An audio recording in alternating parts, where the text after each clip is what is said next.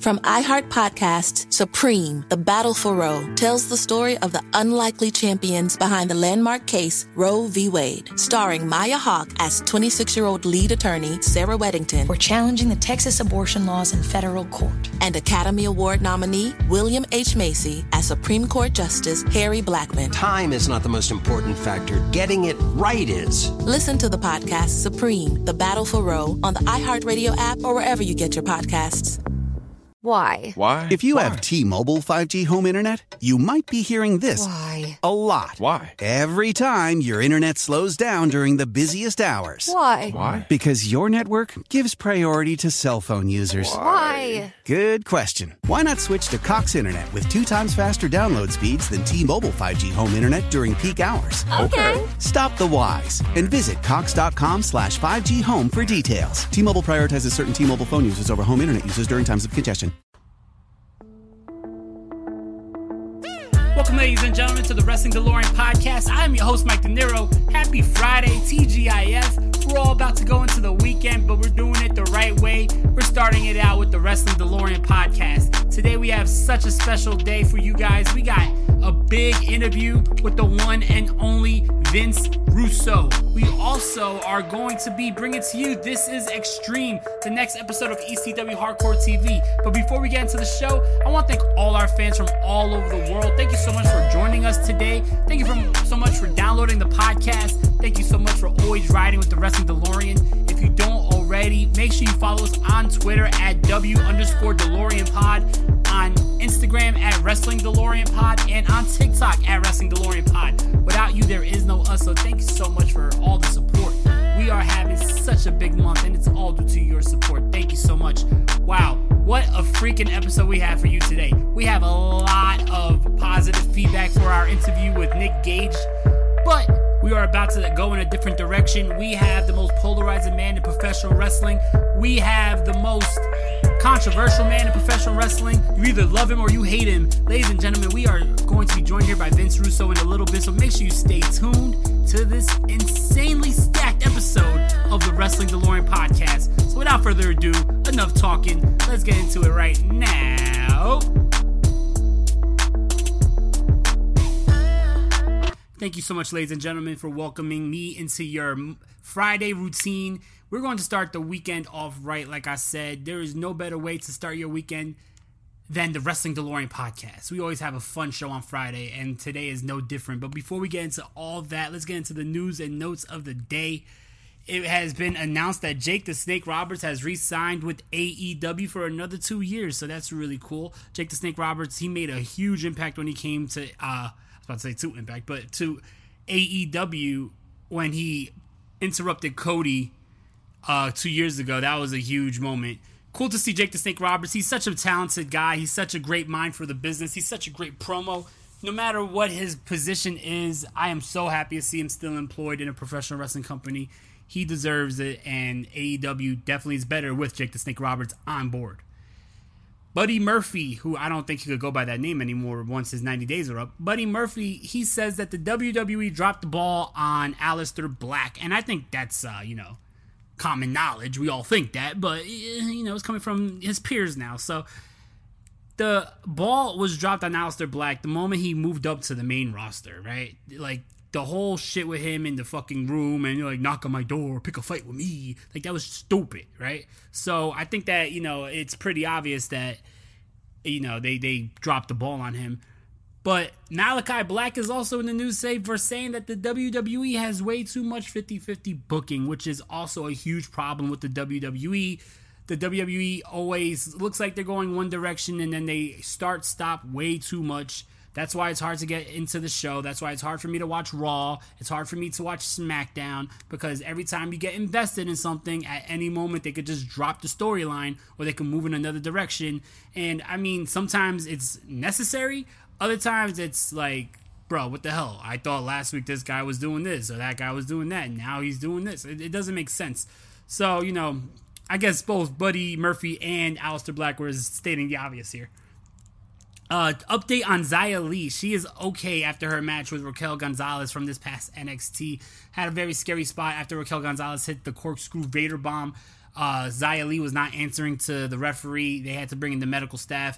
It was reported that she is doing okay and much better now. So glad to see that. Never want to see anybody get hurt. I'm glad that Li is doing well. Make sure you tune in to GCW's Homecoming tomorrow because you don't want to miss Nick Gage versus Matt Cardona. If you are not going to be in the Atlantic City area and able to go there live, make sure you tune in on FITE TV. It is going to be worth the admission. It's going to be worth the price of the pay per view. You don't want to miss it. And it's also a two day show. So you're not just done on Saturday. Make sure you watch Homecoming Part 2 on Sunday. Check out GCW Homecoming. Oh. Oh. Oh, I guess we're doing it a little early this week. Alright, so I guess we're going to go This is Extreme. We're going to talk about the next episode of Hardcore TV for ECW right now. And then the episode with the Vince Russo interview. Alright, that's fine with me. Let's switch it up. Usually, this is how we end our Friday episodes, but today we're going to start out with This is Extreme we're going to be talking about the ECW Hardcore TV episode from August 19th, 1997. This is the Fallout show to ECW's Hardcore Heaven 97. A lot went down. If you don't remember what was talked about on the pay per view, we have a new World Heavyweight Champion. The franchise Shane Douglas has beat Terry Funk and Sabu. We have Jerry the King Lawler vanquished in the hands of Tommy Dreamer the whole fucking show, Rob Van Dam busted up the eardrum of ICP member Violent J and also went on to beat Al Snow. And the Dudley Boys are still the tag team champions. Taz defeated Chris Candido. It was just a super stack show. If you haven't already heard my analysis of ECW Hardcore Heaven 97, then go out of your way to check out that episode. But we're about to talk about all the fallout because on this episode, we have one insane matchup between Rob Van Dam and Tommy Dreamer. So let's get into that right now. ECW Hardcore TV starts out this week with Tommy Dreamer and Rob Van Dam both making their way to the ring. It is announced that they will be going one on one tonight. Rob Van Dam, of course, is accompanied to the ring by the manager of champions, the man who calls it right down the middle, Bill Alfonso, while Tommy Dreamer is brought to the ring by his main squeeze, Beulah McGillicuddy. And this was a really good matchup. But before we got on the way, we go to the title screen and we see porn star Jenna Jameson welcoming us to the show. That's interesting.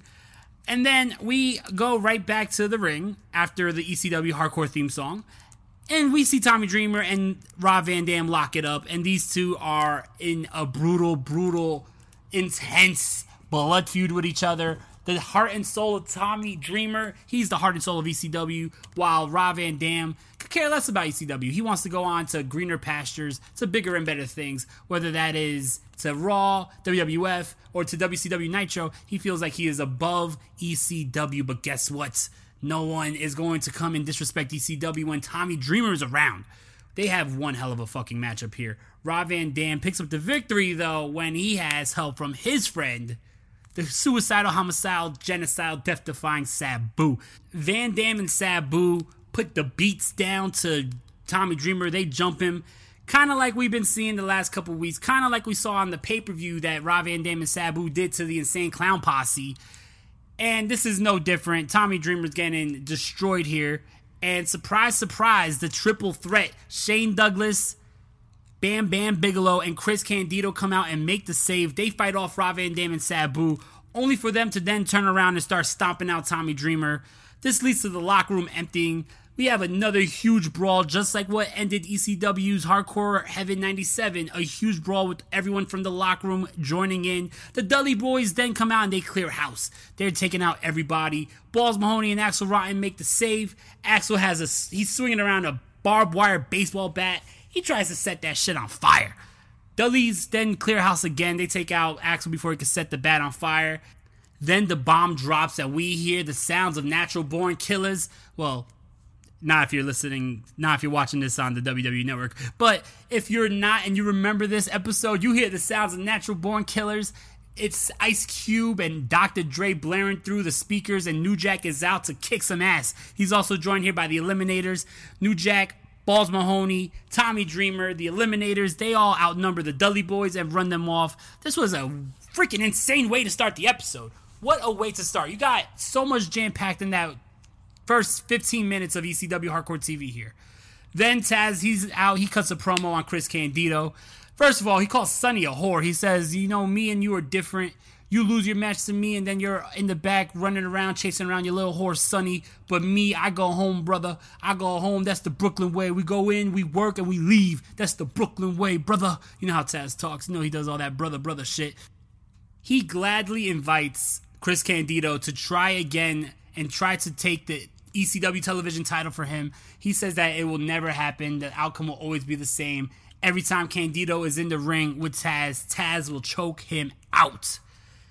The show ends after we see highlights of ECW Hardcore Heaven 97. This takes about like 10 minutes. They show a lot of highlights here. And then we see Tommy Dreamer cutting a promo backstage saying that he wants Rick Rude for what Rick Rude did to Beulah McGillicuddy before Hardcore Heaven 97. If you remember when there was supposed to be a six man cage match and Rick Rude said he was the sixth man, he turned on Tommy Dreamer and threw Beulah McGillicuddy into the cage, blooding her up. So Tommy Dreamer wants revenge on Rick Rude. But Rick Rude is already retired at this point. Will he step back into the ring to face Tommy Dreamer? I guess we shall see. A one hour show with just one match on it. But I'm not complaining because that was one hell of a match. So I'm not mad at it. Anyway, this was a really fun episode of ECW Hardcore TV. The freaking Wild Wild West. That's what ECW is. The Wild Wild West. Anything could happen. Anybody could come out at any time, and there's going to be probably one or two major brawls on the show. So it's always fun. We usually end the show on Fridays with ECW Hardcore TV, but today we're just getting started because when we come back from this commercial break, ladies and gentlemen, we're going to be joined by a very special guest on the podcast. We're going to be joined here on the Wrestling DeLorean by none other than Vince Russo. It was a pleasure to have him on, and I can't wait for you to hear how much he reveals here on the Wrestling DeLorean podcast. Protesters and supporters alike are lined up outside the United States Supreme Court this afternoon as a decision in the most hotly debated case in years is set to be delivered. From iHeart Podcasts, Supreme, The Battle for Roe tells the story of the unlikely champions behind the landmark case Roe v. Wade. Sir, I graduated the top quarter of my class. We just don't have a spot for you.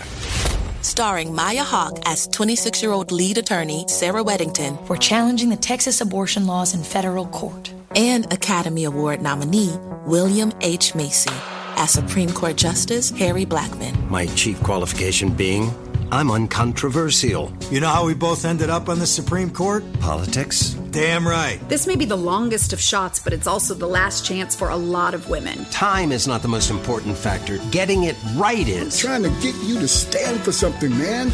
Now go to it.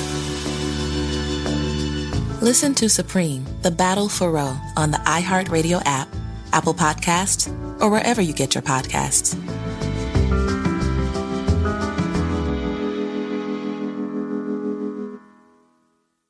Why? Why? If you have T-Mobile 5G home internet, you might be hearing this Why? a lot. Why? Every time your internet slows down during the busiest hours. Why? Why? Because your network gives priority to cell phone users. Why? Good question. Why not switch to Cox Internet with two times faster download speeds than T-Mobile 5G home internet during peak hours? Okay. Stop the whys and visit cox.com slash 5G home for details. T-Mobile prioritizes certain T-Mobile phone users over home internet users during times of congestion.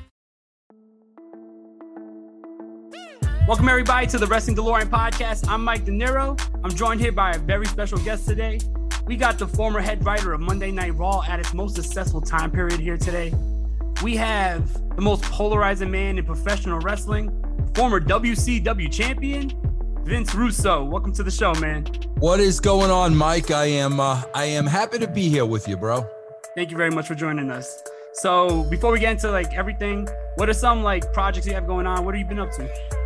Oh my god, bro! I just purchased my own uh, podcasting network, and I'm about to launch it on August first.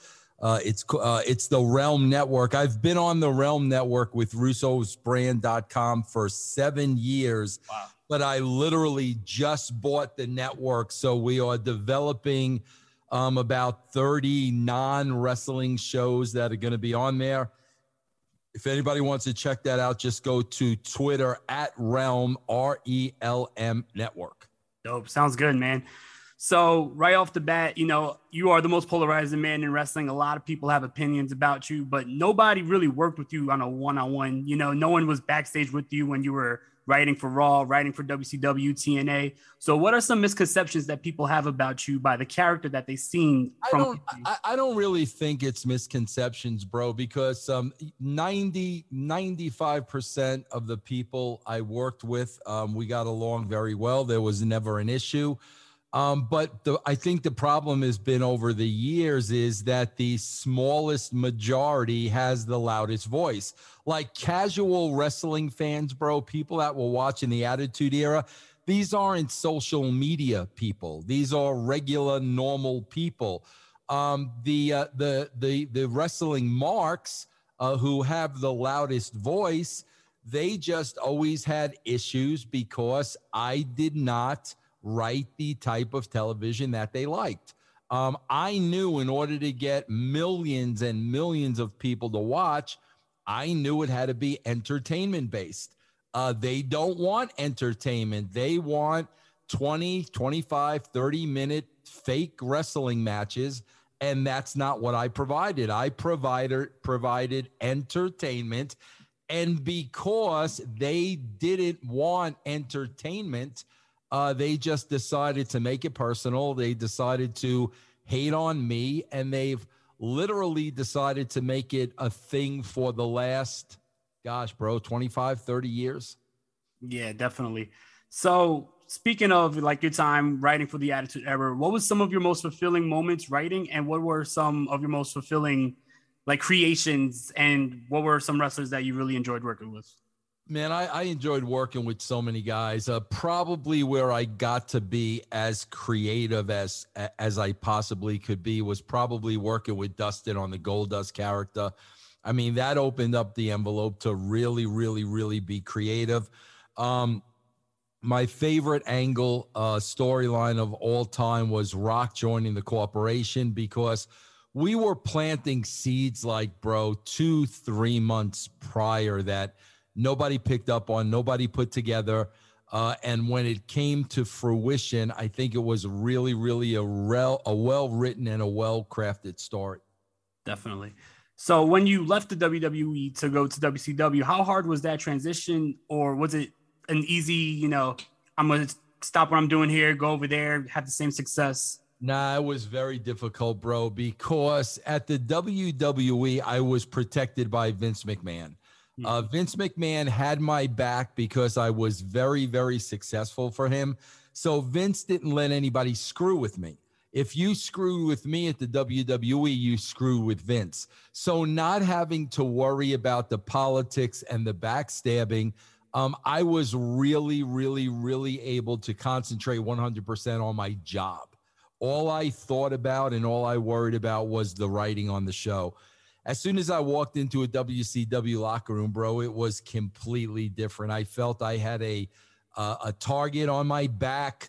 There was a lot of politics, a lot of backstabbing, and I knew immediately, bro, it was a much, much, much different environment than it was at WWE. Hmm. Now, looking back in hindsight, a lot of fans they look at WCW and they say where it went wrong was there was too much emphasis on past stars there wasn't any time to make new stars. And the stars that they had, like the really good wrestlers they had, they let leave because there was no room for them on that roster with the NWO, blah, blah, blah, blah, blah. So when you come into WCW, you take a whole different direction. You start the new blood. You have new wrestlers on TV. You're really pushing new stars. So if that's the case, why was it such a negative like why why were people thinking of that time period where you were the booker of WCW as such a negative when it's basically what they were asking for the whole time? Well, bro, the fact of the matter is because I'm a facts guy, man. I'm a I'm a numbers guy. I'm not an I'm not a opinion guy. Uh, the facts of the matter is the first three months when Ed Ferrara and I were there before I, I went home, bro, we took the ratings from a 2.5 to a 3.5 in the first three months. Hmm. So I, I don't care what anybody says. And who didn't like it. The fact of the matter is, you can go check those ratings, and there was a one point ratings increase in the first three months. So obviously, man, we were on the right track. We were, um, you know, we were we were tearing down what wasn't working um, prior to us getting there. We were building up our own foundation. Everything was going up to plan. Um, we were we were right on target. But you know, bro, like I said, at the end of the day, the political um, environment um, just just got to be too much. So uh, after a period of three months, I just literally went home and collected a paycheck. So when people look back at your time in WCW, a lot of people point fingers to Bash at the Beach, Jeff Jarrett versus Hulk Hogan. Recently on Jeff Jarrett's podcast, My Way, he was saying how he believes it was Hulk Hogan's idea to lay have Jeff Jarrett lay down. There's so many stories that a lot of folklore is out there, so many false narratives of what happened that night. In your opinion and your memory, what happened with It- Jeff it- Jarrett it- versus Hogan? Jeff, Jeff is wrong. It was not Hulk's idea. It was 100% my idea. Man, bro, I'm going to try to make a long story short because there's a lot that went into this. But basically, Hulk Hogan agreed on a finish before we got to the building. When I got to the building and we were a couple of hours away from the show, um, I was informed by Eric that he wasn't going to do the finish. So Hulk had this whole other plan where he was going to become the WCW champion. And I really had to think on my feet and I had to think in a pinch. And what you saw on TV was the exact story that I laid out to uh, Hulk Hogan. The exact story. Um, I, uh, Jeff did not know it was a work. Um, I just told Jeff that, you know, Hogan refuses to do the job, bro. Just go out there, just lay down and let him pin you one, two, three. I didn't tell Jeff that Hogan and I had discussed that. It was not 1% uh, Hulk Hogan's idea. That was 100% my my uh, my pitch to Hulk because all I cared about, bro, was prior to that show, we all agreed that Booker was leaving the building as the champion, and I was going to make sure that that happened. Um, no matter what I had to do, but what you saw on TV was exactly what was laid out to Hulk Hogan. Now, something that you talk about a lot is writing a show to be reality based, and you feel like you get the best stories when it's based out of reality. A time period where I feel like that was really prominent was in the TNA Asylum years when. Oh, hold on, in- hold on, hold on. You just pulled a Vince Russo there. You said prominent. Prominent. Pre- you said. Bro, don't steal my gimmick, bro. I'm the only one who could uh, mispronounce names. Go ahead, prominent. Go ahead, bro. prominent. Yeah, my bad. So yeah, it was very prominent in the TNA Asylum years when you came in and you basically shook everything up. So tell me, what was the decision like to create a whole different reality and a whole different atmosphere for TNA at that time? Bro, that was the evolution of wrestling. That that's the direction that wrestling should have gone in, bro. More real, more impro- uh, improvising. That's the direction that wrestling should have gone in. But people in the wrestling business, bro, they only know one way and they have to be in control.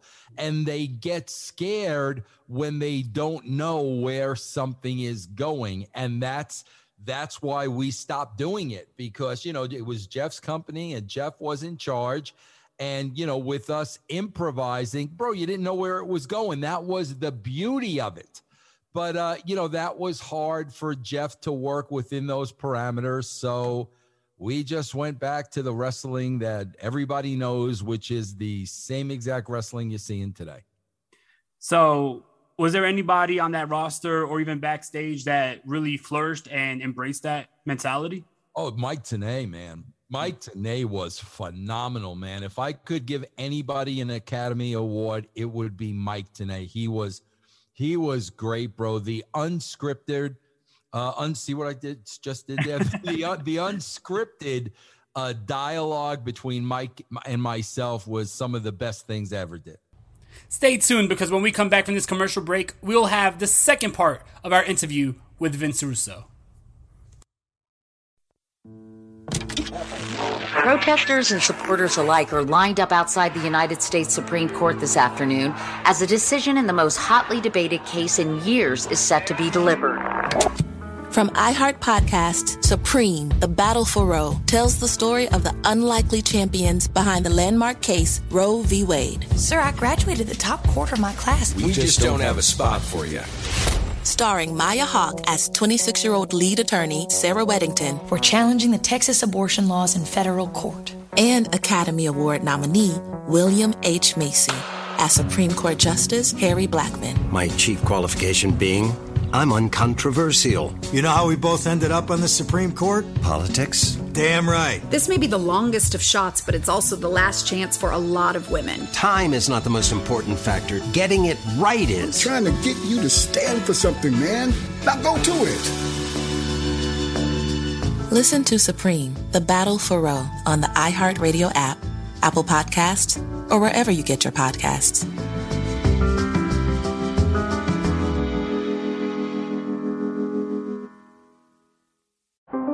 How powerful is Cox Internet? So powerful that one day, your daughter will be able to simulate a soccer match against some of the world's best players right from your backyard.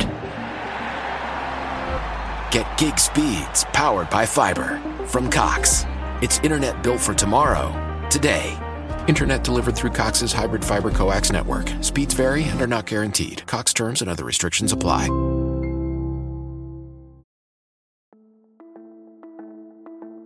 Um, something that a lot of people go back to at that time period was the in-ring, I guess, face-to-face with you and Roddy Piper. Can you take us back to that day and what do you remember about Roddy Piper coming in and I guess basically taking liberties? Yeah, no, bro. I didn't know Piper was in the building. Piper didn't know I was in the building.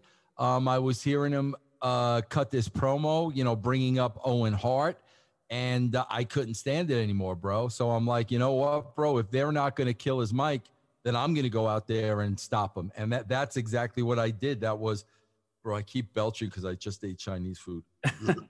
that was that was a 100% uh, shoot, bro. That was Roddy didn't know I was there. I didn't know he was there, bro. But um, the stuff he was saying about Owen and and my my um, uh, involvement in that was totally totally uncalled for, and I was not gonna. I was just not gonna take it anymore.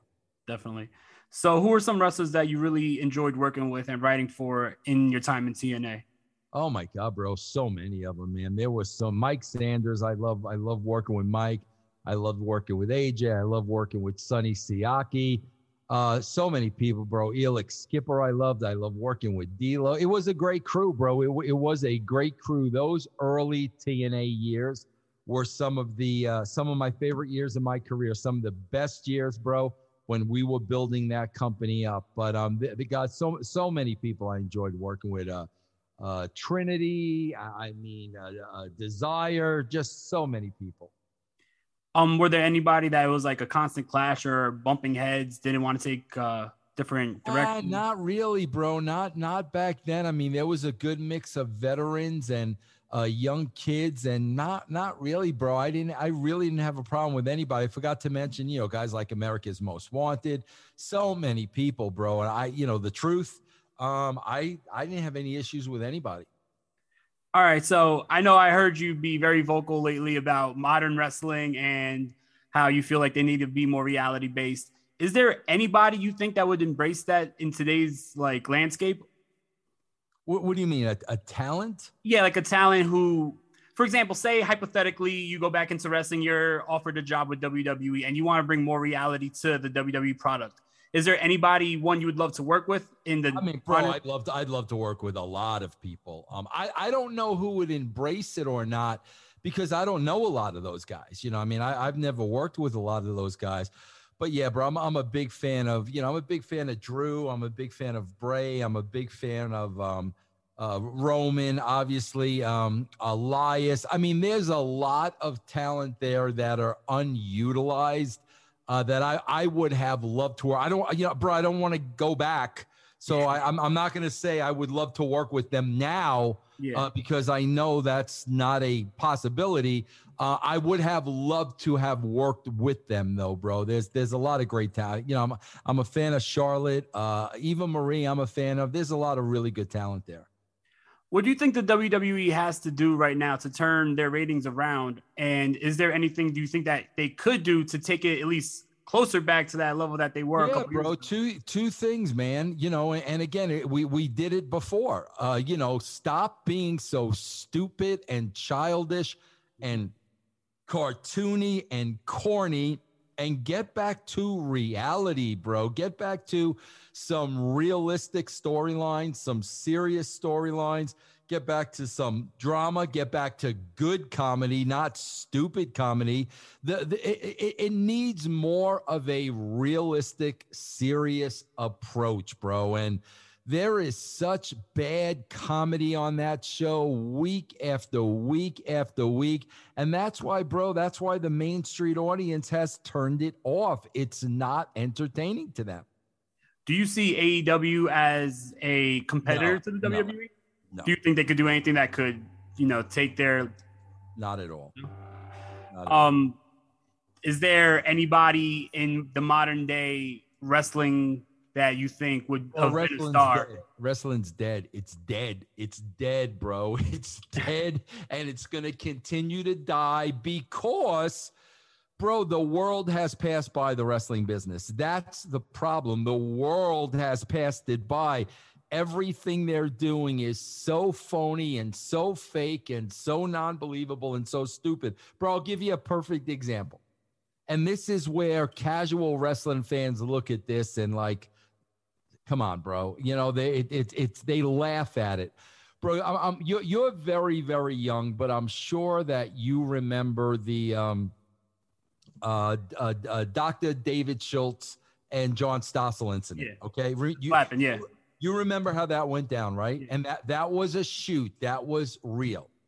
Well, bro, fast forward to a couple of weeks of AEW. We had that one guy cutting a promo. What was that dude's name that was running AEW down? Oh, uh, Dan Lambert from American Dan Top Lambert, Team. Yeah, yeah, yeah, yeah. So he's running down AEW. Okay, bro, here comes Lance Archer. Now, keep in mind what happened with Stossel and and and uh, uh, David Schultz. Keep in mind what happened there, bro. What does what does uh, uh, what what does what's his face do? Uh, uh, who was it? Who? It's Archer. And I'm a fan of Lance. I love that guy. Nicest guy in the world. Yeah. Oh, what does Lance Archer do? Bro, he he, he picks up the guy, he sits him in the corner, he puts him up. Bro, that would never no ne- now now when you're watching that, now oh okay, so these guys rehearse this all day long. That's not how that would go down. You know, bro, you always have to look at wrestling as this is how you have to look at it.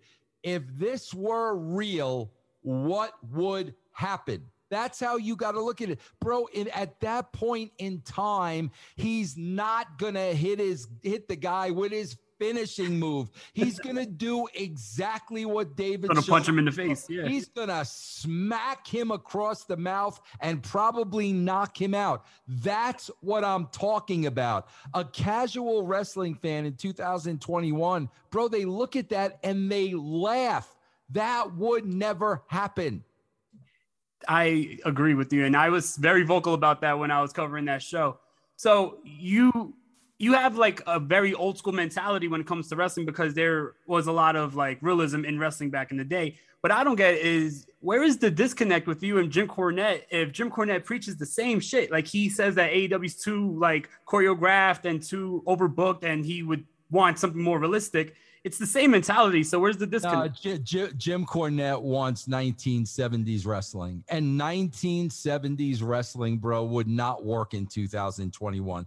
Bro, you need you need three things in wrestling. Here's what you need: you need three things. You need characters, you need a storyline, and you need in-ring psychology. You need you need them to believe that the match is real and there's stakes on the match and the match is important. None of that is going on today. None of it. There's no characters, there's no storyline, and you don't believe these matches for a second. So, bro, if you take away the three main principles of what professional wrestling was built on, You've you've got you've got something that's completely different and is no longer professional wrestling.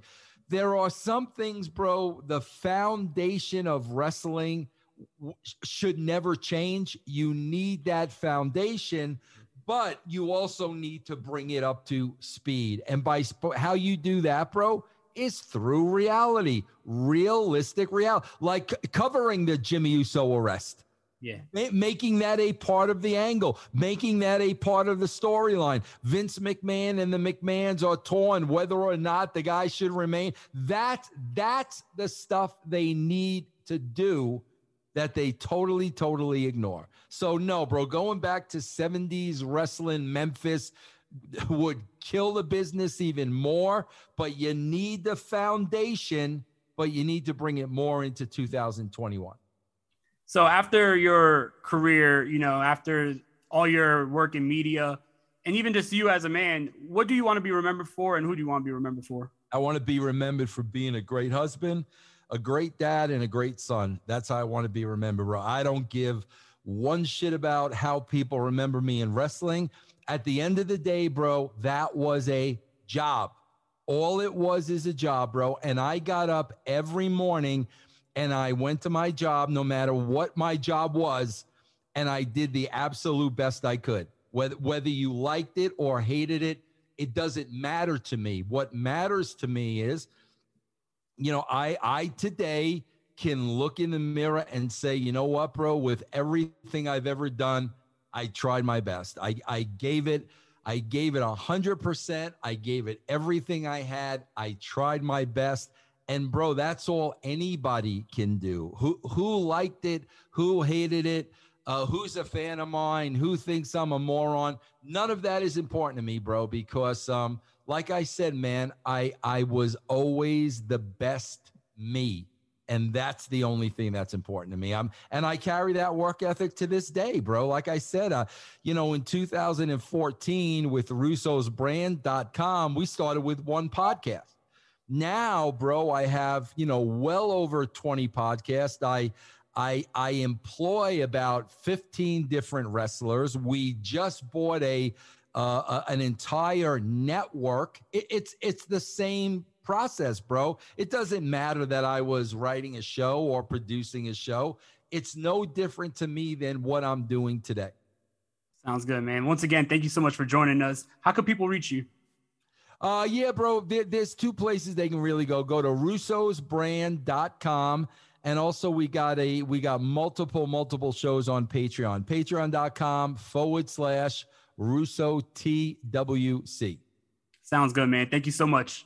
Thank you, Mike. Thanks. I appreciate it, bro. No problem, man. Take care.